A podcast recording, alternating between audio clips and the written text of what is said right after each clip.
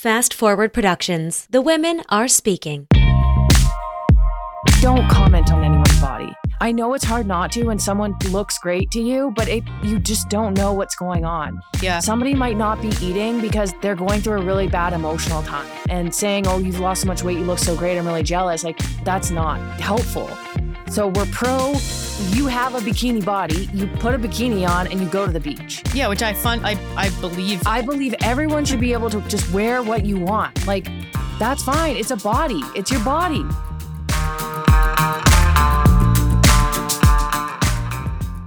Hey everyone, Meredith here. You are listening to the Afternoon Snack Podcast. In today's episode, we're going to talk about bikini bodies and not how to get one. You know, that's not our style. We're going to talk a little bit about the history of the bikini body and the summer body and kind of how that affects people mentally and how to break out of seasonal diet patterns. But first, we want you to be featured on our podcast with a question or an episode suggestion. And here's how you do that leave us a review, preferably a five star review and a written review, and then take a screenshot on your phone or computer and send us an email to info at tacticmethod.com and include your question or podcast suggestion there. All right, let's get into it.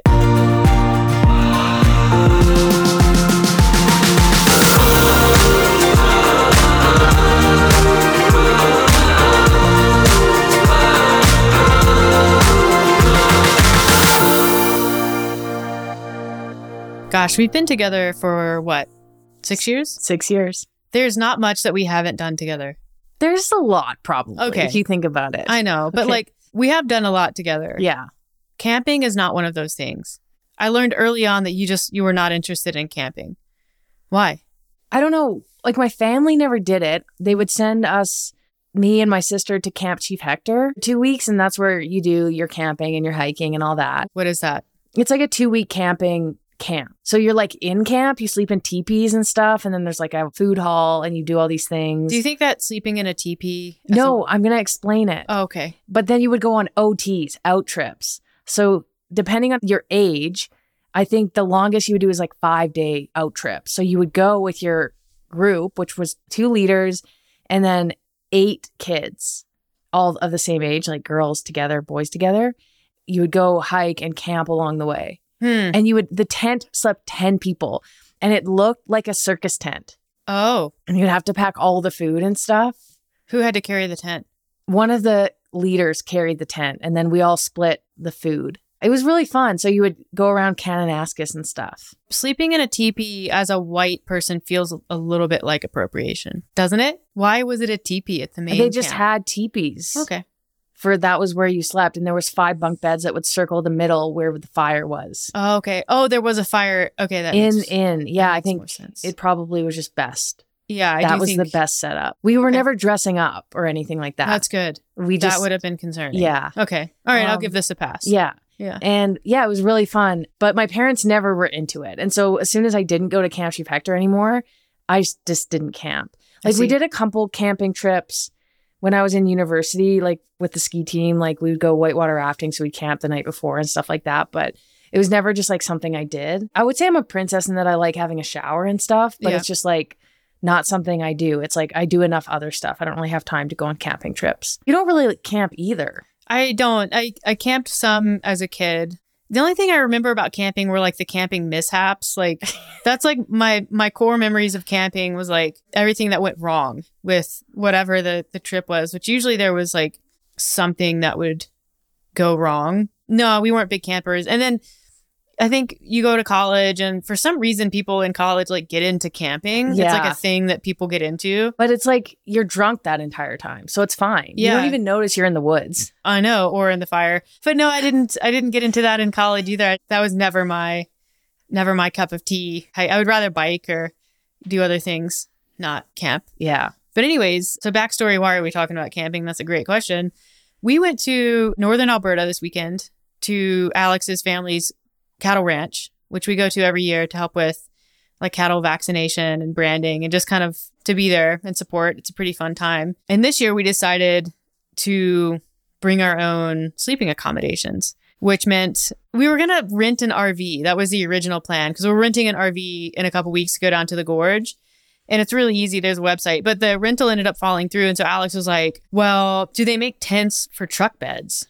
And I was well, like, first I was like, well, what if we just slept in the back of the truck? And Meredith was like, I mean, you could, but like, what if it rains? yeah, And I'm like, good point. we should get something over. and then I'm thinking, would a tarp do the trick? and then I was like, wait a second. Do they make tents that are made for the back of truck beds? And I was thinking they either do or I'm going to be on Shark Tank. And unfortunately, for your future monetary endeavors, they do make that. That's like a big thing, which I don't, I don't know. I'm just, I don't know anything about camping. So I was like, you know as much as I do. The only truck tents that I know of are the tree line ones that go on top, which I definitely didn't want. We found this tent and they had it at Cabela's, which is a Cabela's in Calgary. So we went and got that. And then they make air mattresses for truck beds. And there's a few different kinds, and a lot of them they have like cutouts for the wheel wells, but then you're like sleeping in the middle of it. You know, we have a mid-sized truck, not a huge bed, but we found this one. The brand is called Airbedz, and we're not sponsored. This is not a promotion. I just this thing is so I good. still do promote it, yeah, but we um, don't get kickback. yet. This episode brought to you by Airbedz, inflatable Airbeds. mattresses, Airbedz with a Z. Yeah. I'm doing a commercial. Okay, Let me sorry. finish. This podcast episode brought to you by Airbedz, the inflatable air mattress for your truck bed.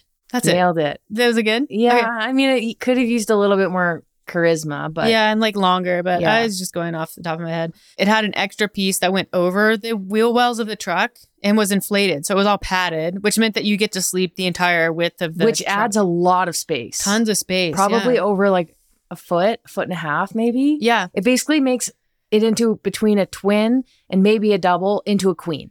Yes. In the back of a mid-sized Yeah, truck. a queen It's bed. crazy. It was very comfortable. Very. So we went to sleep the first night and like never camped, literally never been in a tent together. We've definitely never been on an air mattress together. It was unbelievable how well we slept. Like I think most people would probably bring like sleeping bags, but we brought like our bedding. Oh, we put sheets on the bed Yeah. and then had a like down comforter. It was extremely comfortable. It really was. and like same thing the second night. And basically we were sleeping so well that on the third night, Sunday night, we got into the tent and spent a solid like 10 minutes talking about how much we loved the tent and how comfortable it was. And at that time, there was like a little thunderstorm that had rolled in. So there was like thunder in the distance. It was raining. But it you was know nice because like it was like it was past 10 p.m. and my family were still awake and like having drinks and stuff in the house.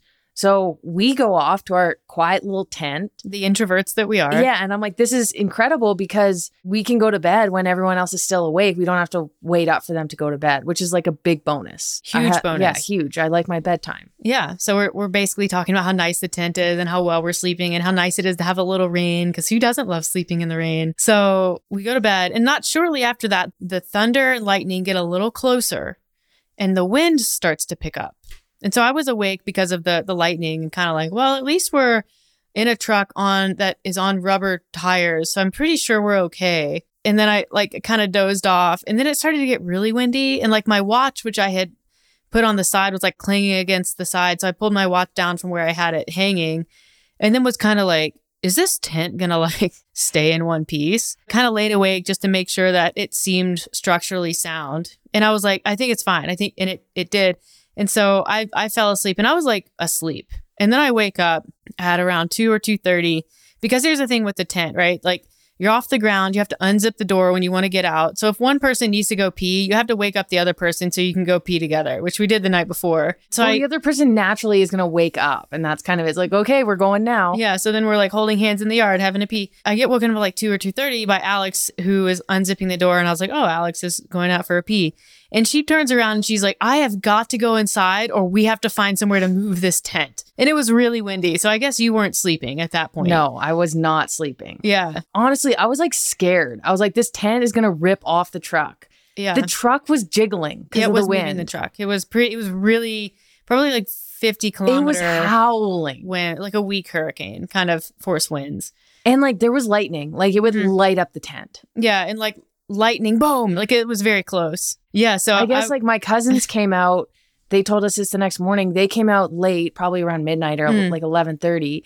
And I guess they looked at our tent on their way to their their like truck to go home and were like, "Oh man, that looks rough." you were in a big huff about it, and I was like, well. what do you want? You want to like move? Like, what are we going to do here? Because there wasn't really anywhere to sleep inside. All the beds were taken, and I think the couches were too.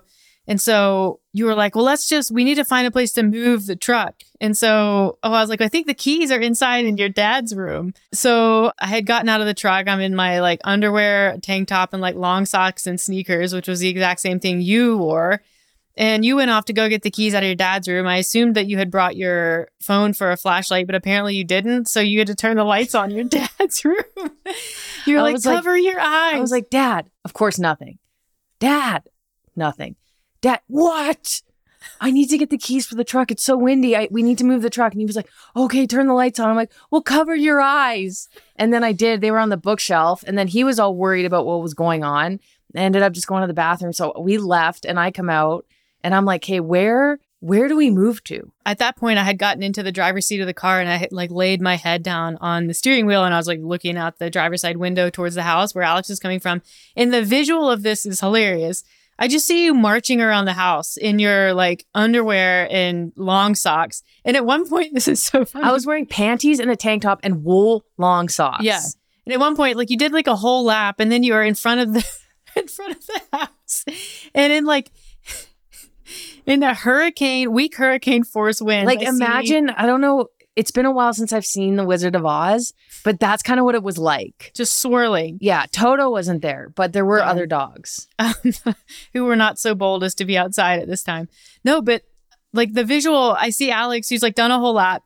She this like swirling hurricane force winds, and she bends over, picks up some blades of grass, and like tosses them up in the air, like you're playing golf and trying to f- figure out which way the wind's coming That's from. exactly where I learned it from. I was like, Alex, the wind is coming from everywhere. First of all, I couldn't see the grass once I had thrown it in the air. And second of all, again, there was no way of knowing where the wind was coming from. It was coming from everywhere and going in every direction. Yeah.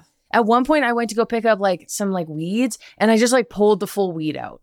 And I was like, I don't know. I mean, I could throw this up and it would probably be a better indicator. Yeah, because at least you can see it. Yeah. So she like marches back over to the truck in her underwear, gets in, and she's like, I think we just need to go behind the house, like behind the garage. Maybe that would block some. And so I'm like driving and I'm just it's like 2:30 in the morning. I'm very tired. I was just actually asleep. And so I'm driving and I have this like mental image. We just watched the Yellowstone prequel, like 1883 or whatever that was. So in my head, I'm thinking like, we gotta move the wagon.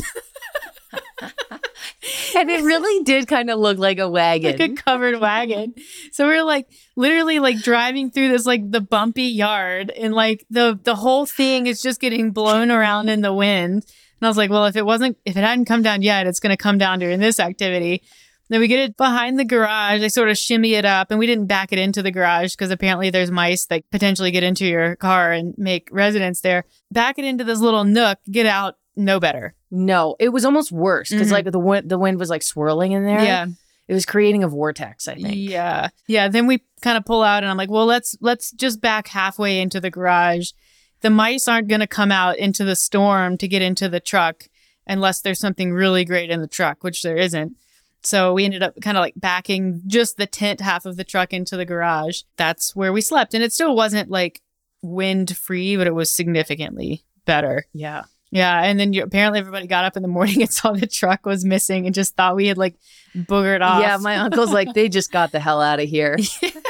and then my mom, who's like me, just the person who worries the most, which is probably where I got it from, was like, oh no, did people come with guns and threaten them and then they had to leave? Something, some ridiculous story. But that, that didn't happen. no, it didn't. We just had to move. And yeah, that was rough. And then like trying to get the tent back in a little bag. I hate like tents, sleeping bags. I think this is why I don't camp because they always come with plenty of space. Even the mattress, it came with a bag where I'm like, oh my gosh, this They- bag is too big. And then you restuff it after you've used it and you need something double the size. Yeah, I will withhold one star on camping equipment reviews until they oversize the bag by like a hundred percent. Yes. That's double the size yeah. of what they pack it in originally. especially for something that you're not going to be like backpacking with. It's a truck tent and a truck air mattress. We couldn't even get the poles back in that bag. I know. Barely, barely fit the actual tent in there. So the likelihood that the next time we try to use it and forget the poles is very high. Yeah. Yeah. So that'll be a fun thing when it happens. But overall, two out of three nights, good sleep in the tent, not bad. Yeah. And if you're going somewhere where you're not likely to get hurricane force winds, really, really great situation.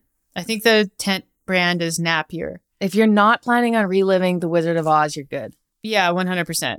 It was rain repellent. No rain got in. Oh, I know. Super watertight. Yeah. But the wind was like, I imagine the way that that sounded was like, I imagine that it, that's what it's like to be in a pinata. Like that's what that was. you were like- Yeah.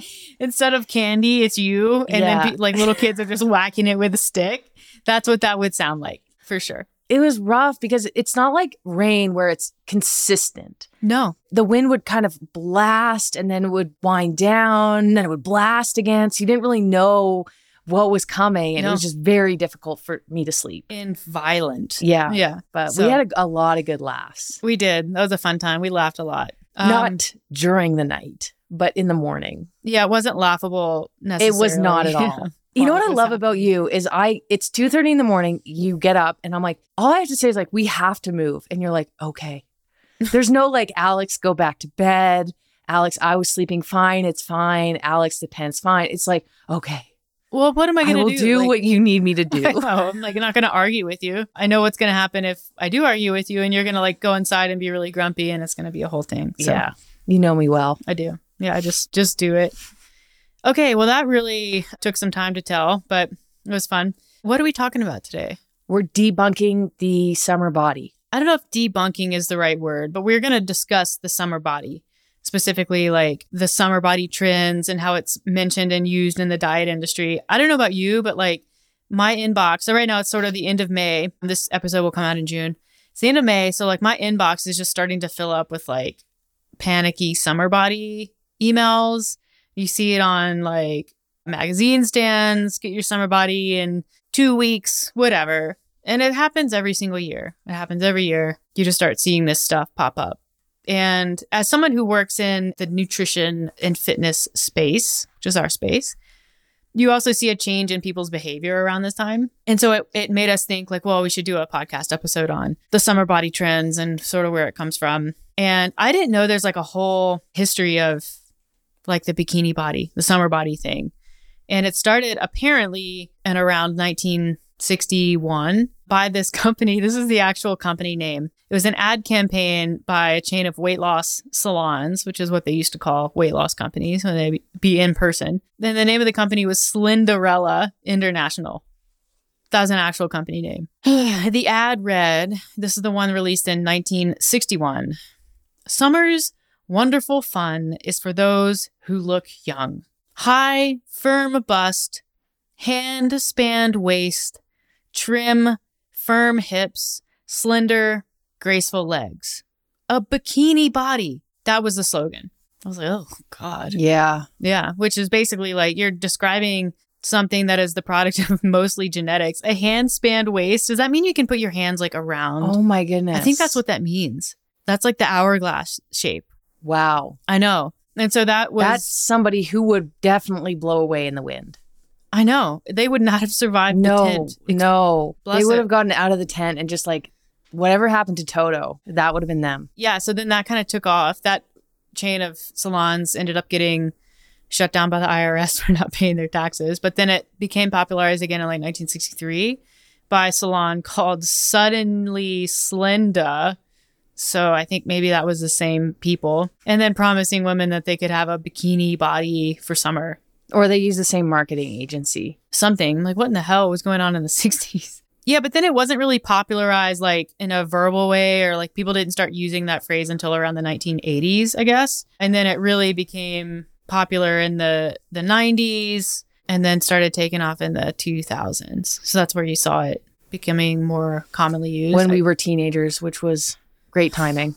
for yeah that awkward time. I like nine when i was like nine years old i was up like full summer swim team. I wore a speedo all summer. I had because i wore basically the same style of speedo i had this perfect round tan spot on my back middle of my back and then two round tan spots on my shoulder blades from my one piece. So the summer where i transitioned from a speedo into a two piece was super awkward because i definitely had that tan established so I, I looked like a from the back, kind of a white and brown sort of cow. I guess the bikini was invented in 1946. Did you know that? No. Yeah, that is the history of the bikini. And then the bikini body kind of became synonymous with the summer body. And that's kind of what you hear, I think, more often now in magazines and stuff is how to get your summer body. Anyways, Can we talk about, you know, where I think about this song? And apparently this is a song. is it looks like- is it the thong song? no, Oh. it's by Brian Hyland. The itsy bitsy teeny weeny yellow polka dot Three, bikini. four, tell the people what she wore. It was an itsy bitsy teeny weeny yellow polka dot bikini that she wore for the first time today. An itsy bitsy teeny weeny yellow polka dot I forgot about And that you know song. what? I don't. This it looks like I don't know when it was written, but seems old because like it's like a black and white video released 1960. Ooh. So maybe that was in conjunction with the 1961. or seems to have preceded it Yeah. just ever so, so slightly. but the reason why I know the itsy bitsy teeny weeny yellow polka dot bikini is from the yogurt commercial. Oh, the Yoplait Yeah, commercial. where she eats yogurt every day and has the bikini hanging there. Yeah. So she can fit into the bikini before summer. Yes. And that's kind of an example of how pervasive this whole like summer body thing has become. And there's actual data behind this. The internet is amazing in many ways and it's awful in many ways, but it's pretty cool because these researchers, these like sociologists started looking into diet trends across the year. They did this part by tracking hashtags that were used on Twitter, specifically pertaining to diets, and then looked at the percent increase across the year. And no surprise, you see an increase in diet related hashtags in the spring and summer months, which, like, of course, that just sort of confirms what we already know is happening. This whole idea of seasonal dieting, which is referring to changes in the diet during different seasons of the year, is supported in the advertising and in social media. And this is true of both appearance oriented diets. So, like Weight Watchers, Atkins would be appearance oriented, and then ostensibly like non appearance oriented diets, such as vegan and gluten free, which suggests that like quote unquote non appearance oriented diets might be co opted for appearance oriented purposes. That's a whole nother conversation, which is how people use moral diet selection as a mask of perhaps disordered eating or thought patterns, but we should save that for a future episode. the data is really interesting and they looked at trends across different publications. So, Health magazine, different diet and workout magazines, and they saw the same types of trends aimed at men and women. So, then you look at bodybuilding magazines, muscle and fitness, men's health, they're all doing the same thing. And they seem to start doing it around April of every year. They start, you start seeing a shift in messaging and in advertising, and advertisers start preying on this seasonal body dissatisfaction. And that's like the next bit of data, which is they see rates of body dissatisfaction increase during the summertime and decrease during the wintertime, which also makes sense because of the social pressures associated with spending more time in Less clothing. less clothing, essentially, what that is. Kind of the most interesting part of this review is when they start talking about how seasonal dieting is a response to past experiences and anxieties that are projected onto expected future experiences. So it's like, it's almost like, oh, I've experienced anxiety and body dissatisfaction in the summer before. Therefore, I will experience it this summer. So anxiety and pressure increases in the spring, and you see a lot of diets start up around that time. There's no real like takeaway. There's no like, oh, you should do this instead. It's just kind of um, an observation. Like, yeah, this is definitely a thing. And anyone who works in the space knows it's a thing. And frankly, like anyone who's a human being knows this is a thing, especially someone who's a little bit on the younger side. I think the they said like 78% of the whole Gen Z population reports some level of dissatisfaction with their body. That's crazy to me. It's nuts. And it's not that there's even something to be dissatisfied with. It's just like that's the amount of pressure that people live with. Yeah, I mean, Instagram is doing no one any favors. None. It's probably worse. Again, I'm saying this out of speculation, but I think like men probably have it worse than ever. And men are less likely to talk about body image issues. And so a lot of I think the data around men's mental health like regarding body image and body dysmorphia is not quite accurate because Mhm. there's a reluctance to accurately report. That's been known for a while. But yeah, it's not like it's the same for guys. It's not talked about as much. But Yeah. like women have, they feel pressure maybe to have an hourglass kind of bikini body looking shape, and men feel pressure to have huge shoulders and six pack abs and be shaped like a V. Yeah, the same pressures exist for men and women for sure. Yeah. And so much of it is, like I said earlier, like a genetic body image. Like it's a white body, number one. There are, are racist undertones to beauty standards in the West to begin with. And so many people just, they don't have those genetics. No matter what you do, your body's just never going to look like a Kardashian, who, by the way, probably takes pharmaceuticals that you can't buy and has body enhancing surgery done. Yeah, or anybody on a magazine cover or most people on Instagram. I mean, it's it's hard. You you look on Instagram and it's just like body after body after body after body, depending on who you follow. For me, like I don't even know where it comes from.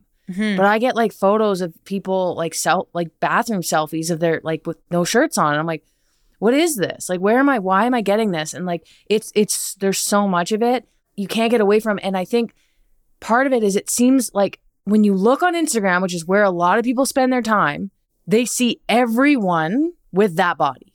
Yeah. So they are going to be feeling, hey, I'm the only one who doesn't have a six pack. I'm the only one who doesn't look like that in a bikini. Like I'm, I'm the only one. When in reality, you're totally normal.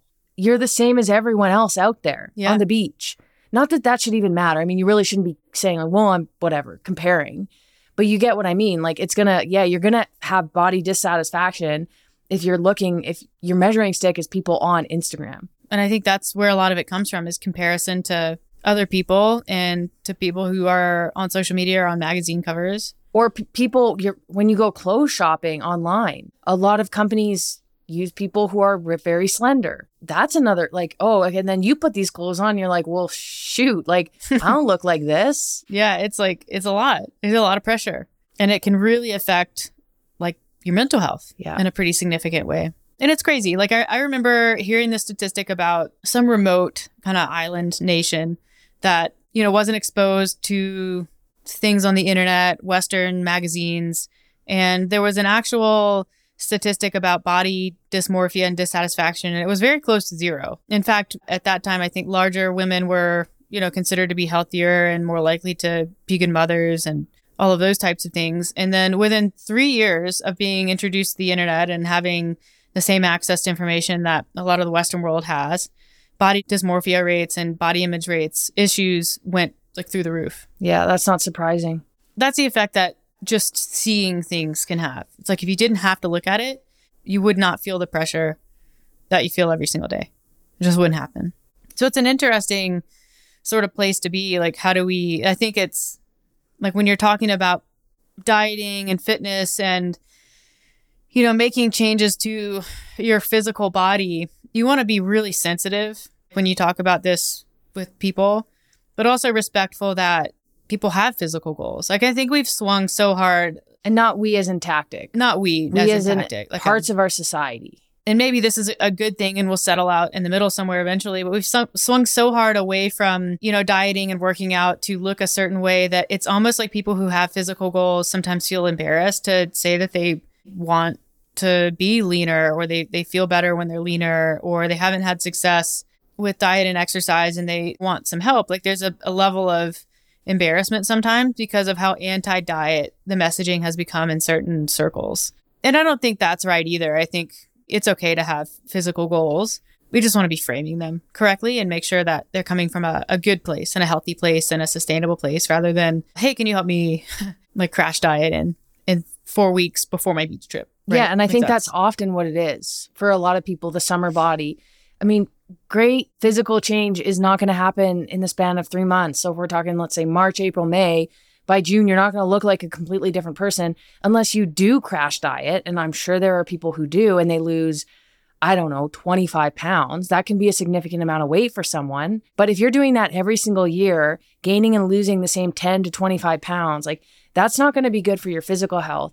And it, number one, is not going to be good for your mental health. Yeah, and even like just thinking about the the physical side of that for a minute. If someone does kind of get into a cyclical diet pattern somewhat seasonally, you know, and they lose 20 pounds before summer. And then, you know, because summer they're maybe drinking more alcohol or they're on patios and then, or maybe not, but they get to, you know, fall and winter and they kind of slip back into old habits and they gain the weight back and then they crash diet and they lose it again. What's happening every time you do that, when especially when you lose weight quickly, this almost certainly happens, is you lose lean body mass. And unless you're you're training really hard while you're doing it and then you know, training hard over the summer, you're not getting that back. When a person gains weight after something like that, they're gaining basically more fat than they did last time. Your percent of body fat each time you do that, even when you get smaller, is going up. So body composition over time declines, even if someone is on the scale the same weight every single year. Visibly not going to be the same. When you crash diet to lose 20 pounds before summer, you're really doing a number on your lean body mass. That's hard to reconcile year after year after year after year. It's not a good thing. With that said, there's biological drivers to changes in diet and activity across the year. And this is the other thing that that the research study looked at was the impact of climate and how that affects people. And I think you, when we were talking about this earlier, you were saying, and you're right about this, when you live in a warm climate, like near the equator, somewhere like uh, Hawaii, the Bahamas, somewhere that has sea, like good warm weather, year round, the body dissatisfaction tends to be higher across the year. So less seasonal in places like that, which I still think it would be somewhat seasonal because even though you're in your bikini the majority of the year or all year, you are still impacted by what you're seeing online. Yes. Which is going to be higher in the summer or leading up to summer. So that, like you said, is an impact. Like there are several factors. Yes. So it's not just like, oh, I, you know, I don't even dress in a bikini. I don't wear bikinis. I only mountain bike. Well, you could still be impacted, even if you aren't concerned about what you look like in a bikini. It's still like you're still, there's a comparison. You're still exposed to a lot of this stuff online, in TV, like whatever it may be. Yeah. So even just like if your friends are talking about it, that can be something, can be impactful. It just makes you start thinking about it. That squares with the trends that are observed, which is it's not as seasonal there, but there are still impacts to the seasonality. Is that a word? We'll make it a word of the way that the media talks about it for sure. But if you live in a place with cli- with the seasons, which is anywhere north or south of the equator, where you're experiencing a summertime and then an autumn, winter, spring, you experience the four seasons. It's natural for your body to go through some changes during those times. And if we were to take the media out of it, if you're just living your life, you know, maybe like people did before the bikini was invented in the 1940s. No, but definitely around the turn of the 19 like the the 20th century. Your body's just going to change because of changing activity level, access to food, holidays. holidays. But think about the way that people lived in agrar- agrarian societies. You know, fall and wintertime is a fall is a time for harvest. It's a time for eating. People are generally going to put on some weight during autumn because it's from a survival standpoint, pretty good idea. And then in wintertime, tend to lose some weight due to some like food scarcity. Springtime, you're out doing more activity, getting fields ready for planting, moving animals around. So your activity is pretty high and you're also not eating a lot, so pretty thin. And then summertime, there's more abundance in both activity and food. So body composition, muscle mass goes up in the summertime. And then you're back to the fall where you're eating. So, like, there's a natural, and all of that is occurring with more exposure to sunlight, more vitamin D production, which impacts mood and propensity for movement. So, all of these, like, sort of biological factors are at play too. When there's less sunlight in the fall and the winter time, you don't move around as much, become more sedentary. So, you're in many ways kind of battling biology to try to like fight that. Whereas you know, embracing some, some, not ma- massive, some seasonal changes in mood, activity, and diet, which will have an impact on your body, is probably a good thing. I think. Like for, we always, and this is not about us, but like you said earlier, like we tend to lean out in the summertime, but that's a result of our activity level, 100%. Yeah, like walks with our dog will be longer. We mountain bike more. We do more general, just more activity. And then, yeah, we're just outside more. Like when you go hang out with friends, we can go mountain bike instead of go have dinner somewhere. But for a lot of people, summertime can bring the opposite. It can, you know, you're still working a nine to five job, but instead of going home and maybe or going to the gym, you go to a patio, there's more drinking, there's more vacation, there's more alcohol, there's more ice cream, there are more barbecues, there's more social events. Like that can be different for everybody. Yeah. And so fighting that, like I know a lot of people struggle with the balance of like enjoying time in the summer with patios and like maintaining a certain body composition. If your goal is to have this like unreasonable bikini body or like shed 15 pounds while also trying to enjoy your summer, like that's not going to happen.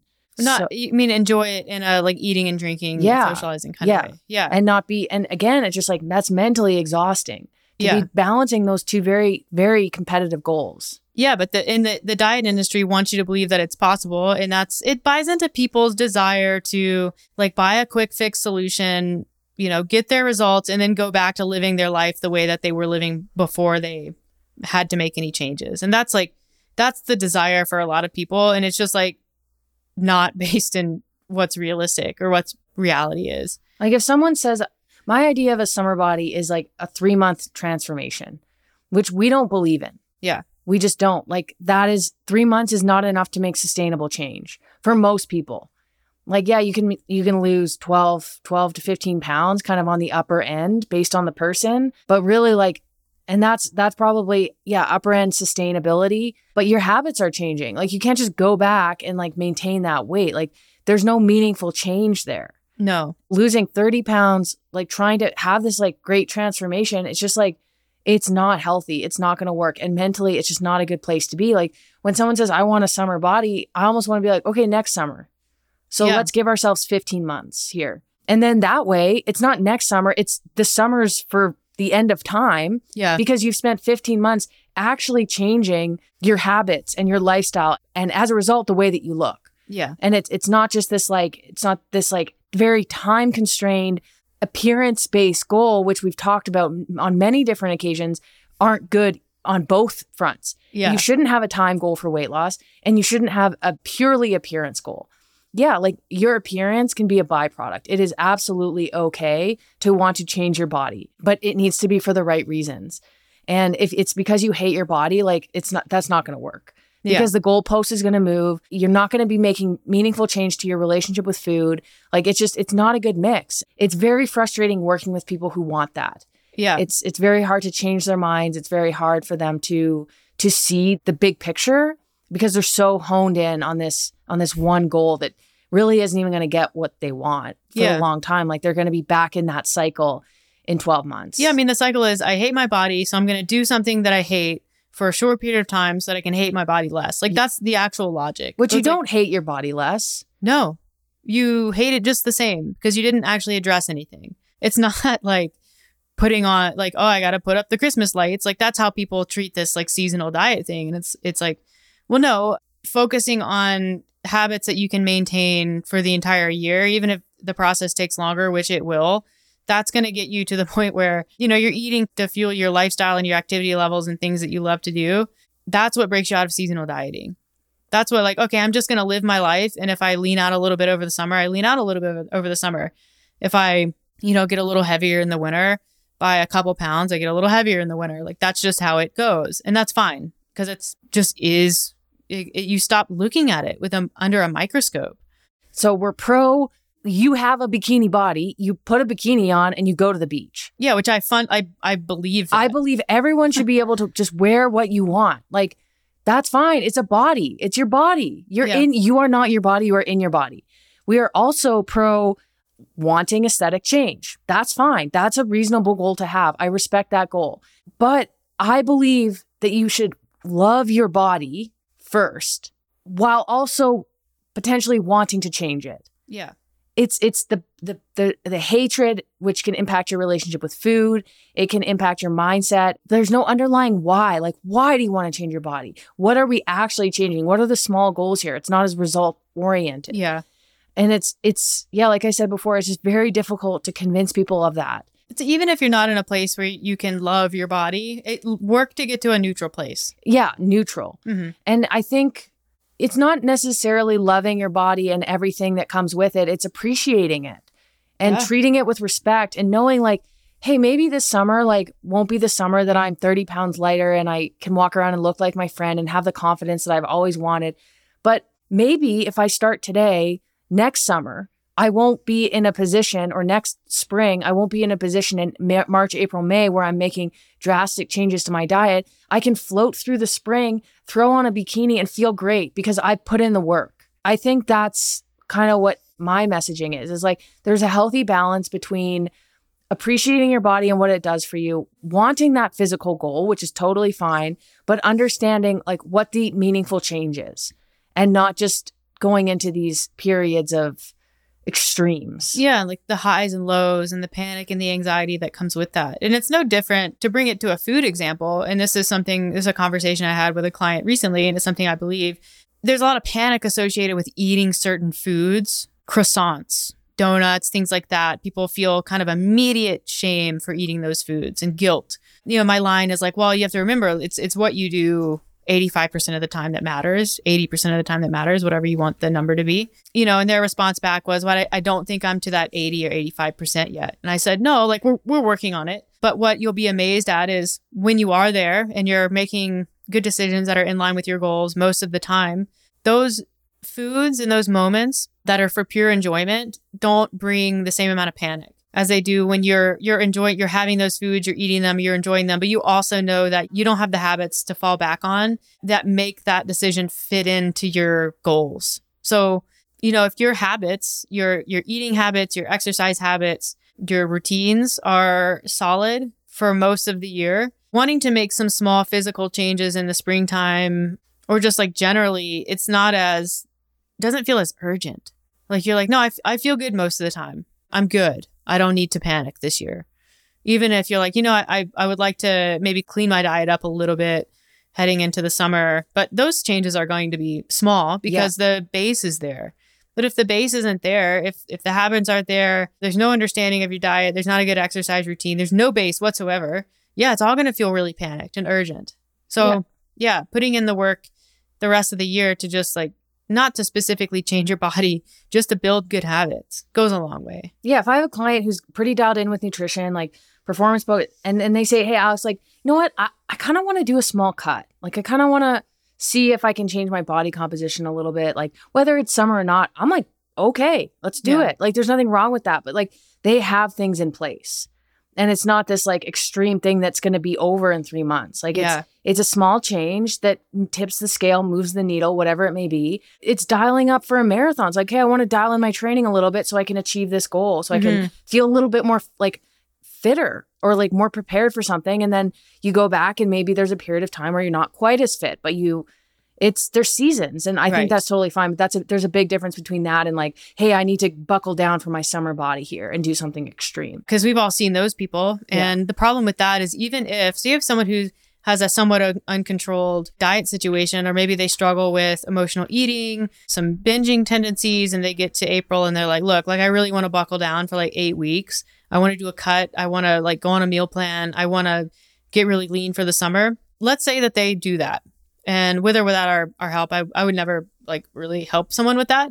But let's say they go off and do that and they're they're really strict with their diet and they're really strict with their exercise routine, no sugar, no alcohol, workout every day, that kind of thing. And they they get the results. They lose 10 to 15 pounds, whatever. They drop their body fat percentage by 6% and they look really lean. It, that creates this like mental situation where you think that in order to have results, you have to be really strict, which isn't the case. It's in order to have results in a short period of time. Yeah, you have to be really strict. But that's it lacks the sustainability piece that's so important because the only way that you keep the results that you attain is by continuing the behaviors and habits that worked to get them. And that's a conversation I have with people all of the time who have a tendency to just want to like get really strict really quick.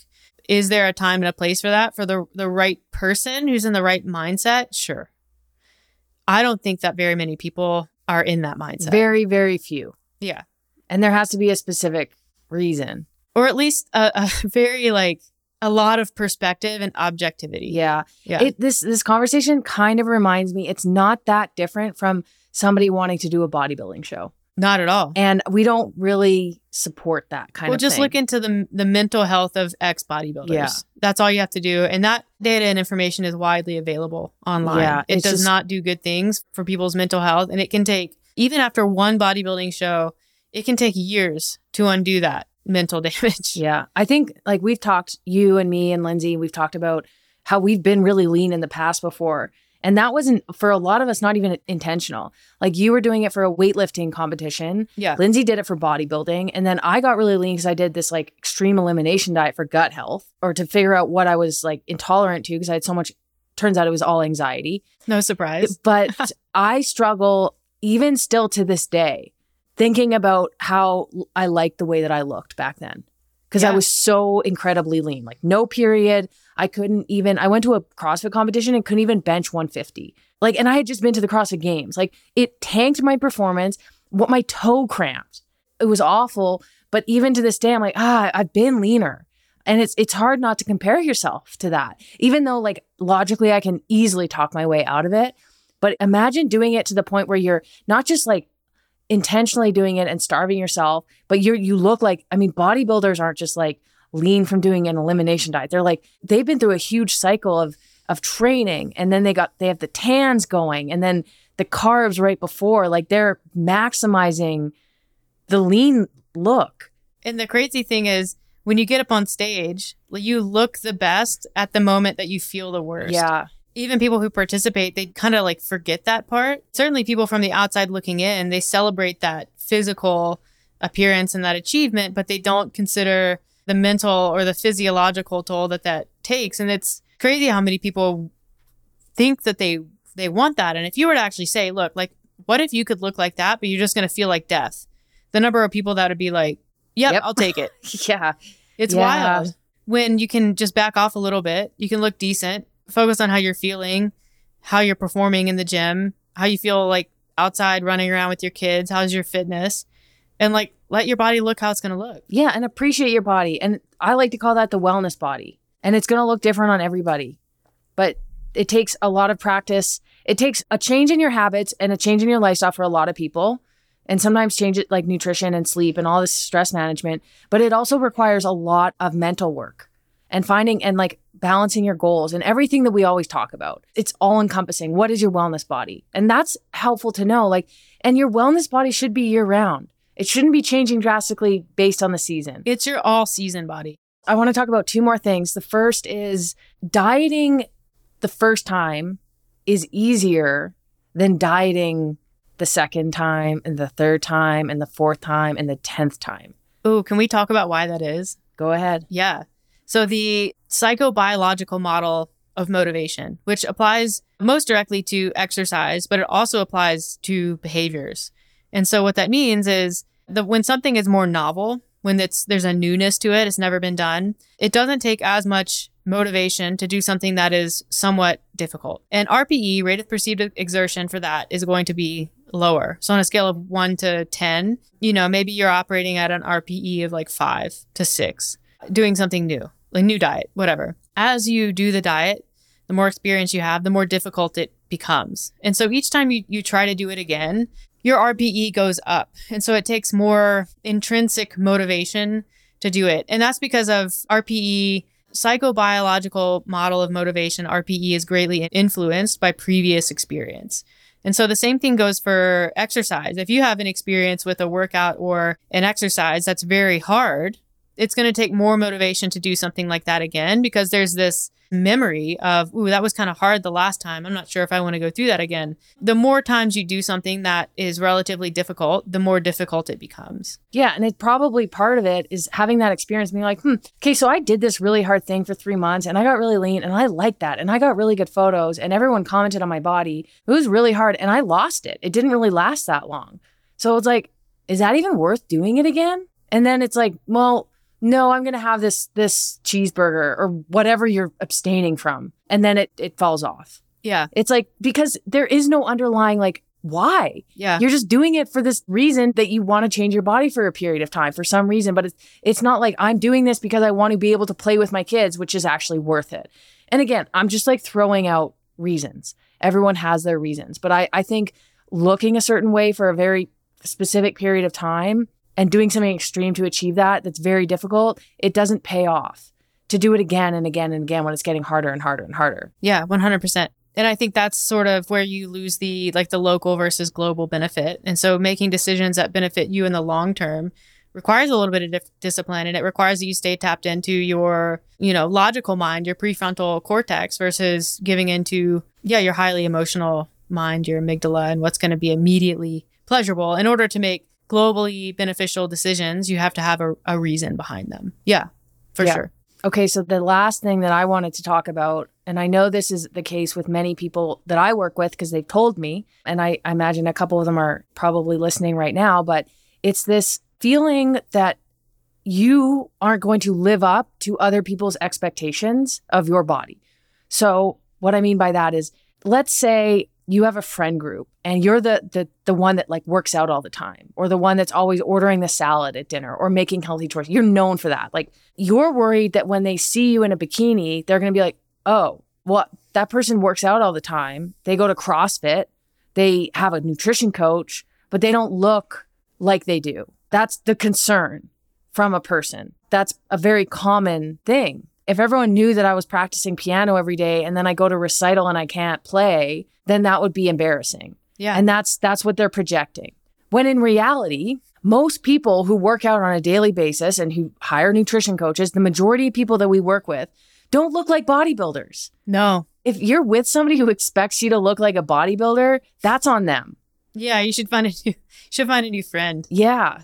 But Yeah. I think that's the expectation. Like, oh, you know, you're a fit person or you're a healthy person, in quotes, you should look a certain way. And I think a lot of that is projection. And it's not as much as anyone really caring that much. I think most people are so concerned with what they look like and what you're thinking about them than to worry about what they think about you. Yeah. But even a person who cares a lot about what they look like. So I don't know if you've ever experienced this. I don't have anyone in my life who's like this now, but I used to. Someone who's just really nitpicky about their own body, eh, like verbally, just like, oh, I just, I wish I didn't have this love handle, da da da da da. They go on, just drone on about everything that they feel negatively about themselves. They don't say anything about anyone else. They don't say anything about your friends, or they don't comment behind people's backs. They just are negative about themselves. That can create negativity in in your own mind. It it can make you start to be more self-critical because of this person who maybe like maybe by all objective measures you think they look better than like half your friend group or than you do. So you're like, shoot,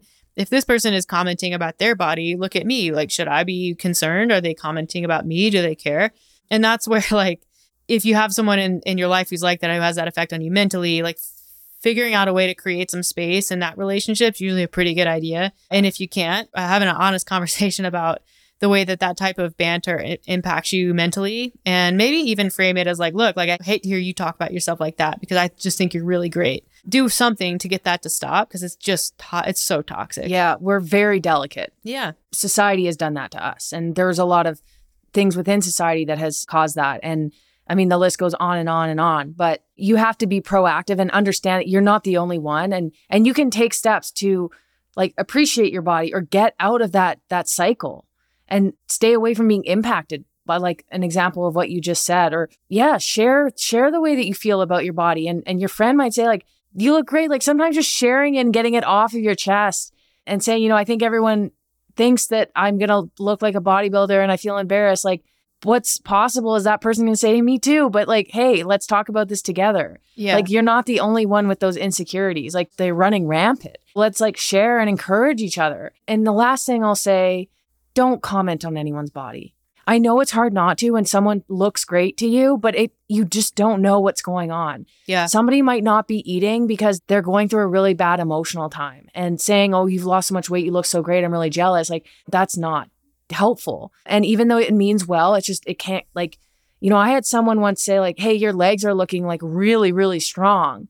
And I was like, "Oh my god, my legs are huge." Yeah. Like I'm super self-conscious of my legs now. Thanks a lot. Like Yeah. that le- legitimately happened, but that was something that in earnest someone said to try to make me feel good. Mhm. And it didn't. You just don't know what's going on. It's not worth it. If you want to give someone a compliment, compliment them on who they are or what their body does for them. Like, Mhm. wow, you like You're you just crushing it in lifted that gym. weight. Yeah. Holy moly, that's impressive. There's so much to compliment somebody on. You don't need to comment on their bodies. And if someone comments on your body and you don't like it, say something. Just say, you know what, I would rather not. I have I have some stuff going on. I'm working on getting out of that headspace and, and I would just appreciate it if you told me that I I was really smart. yeah. Well, gosh, that was a great way to wrap it up. Thanks for listening to this episode. We hope you liked it. Like, subscribe, share, do all the things, and we'll catch you on the next one.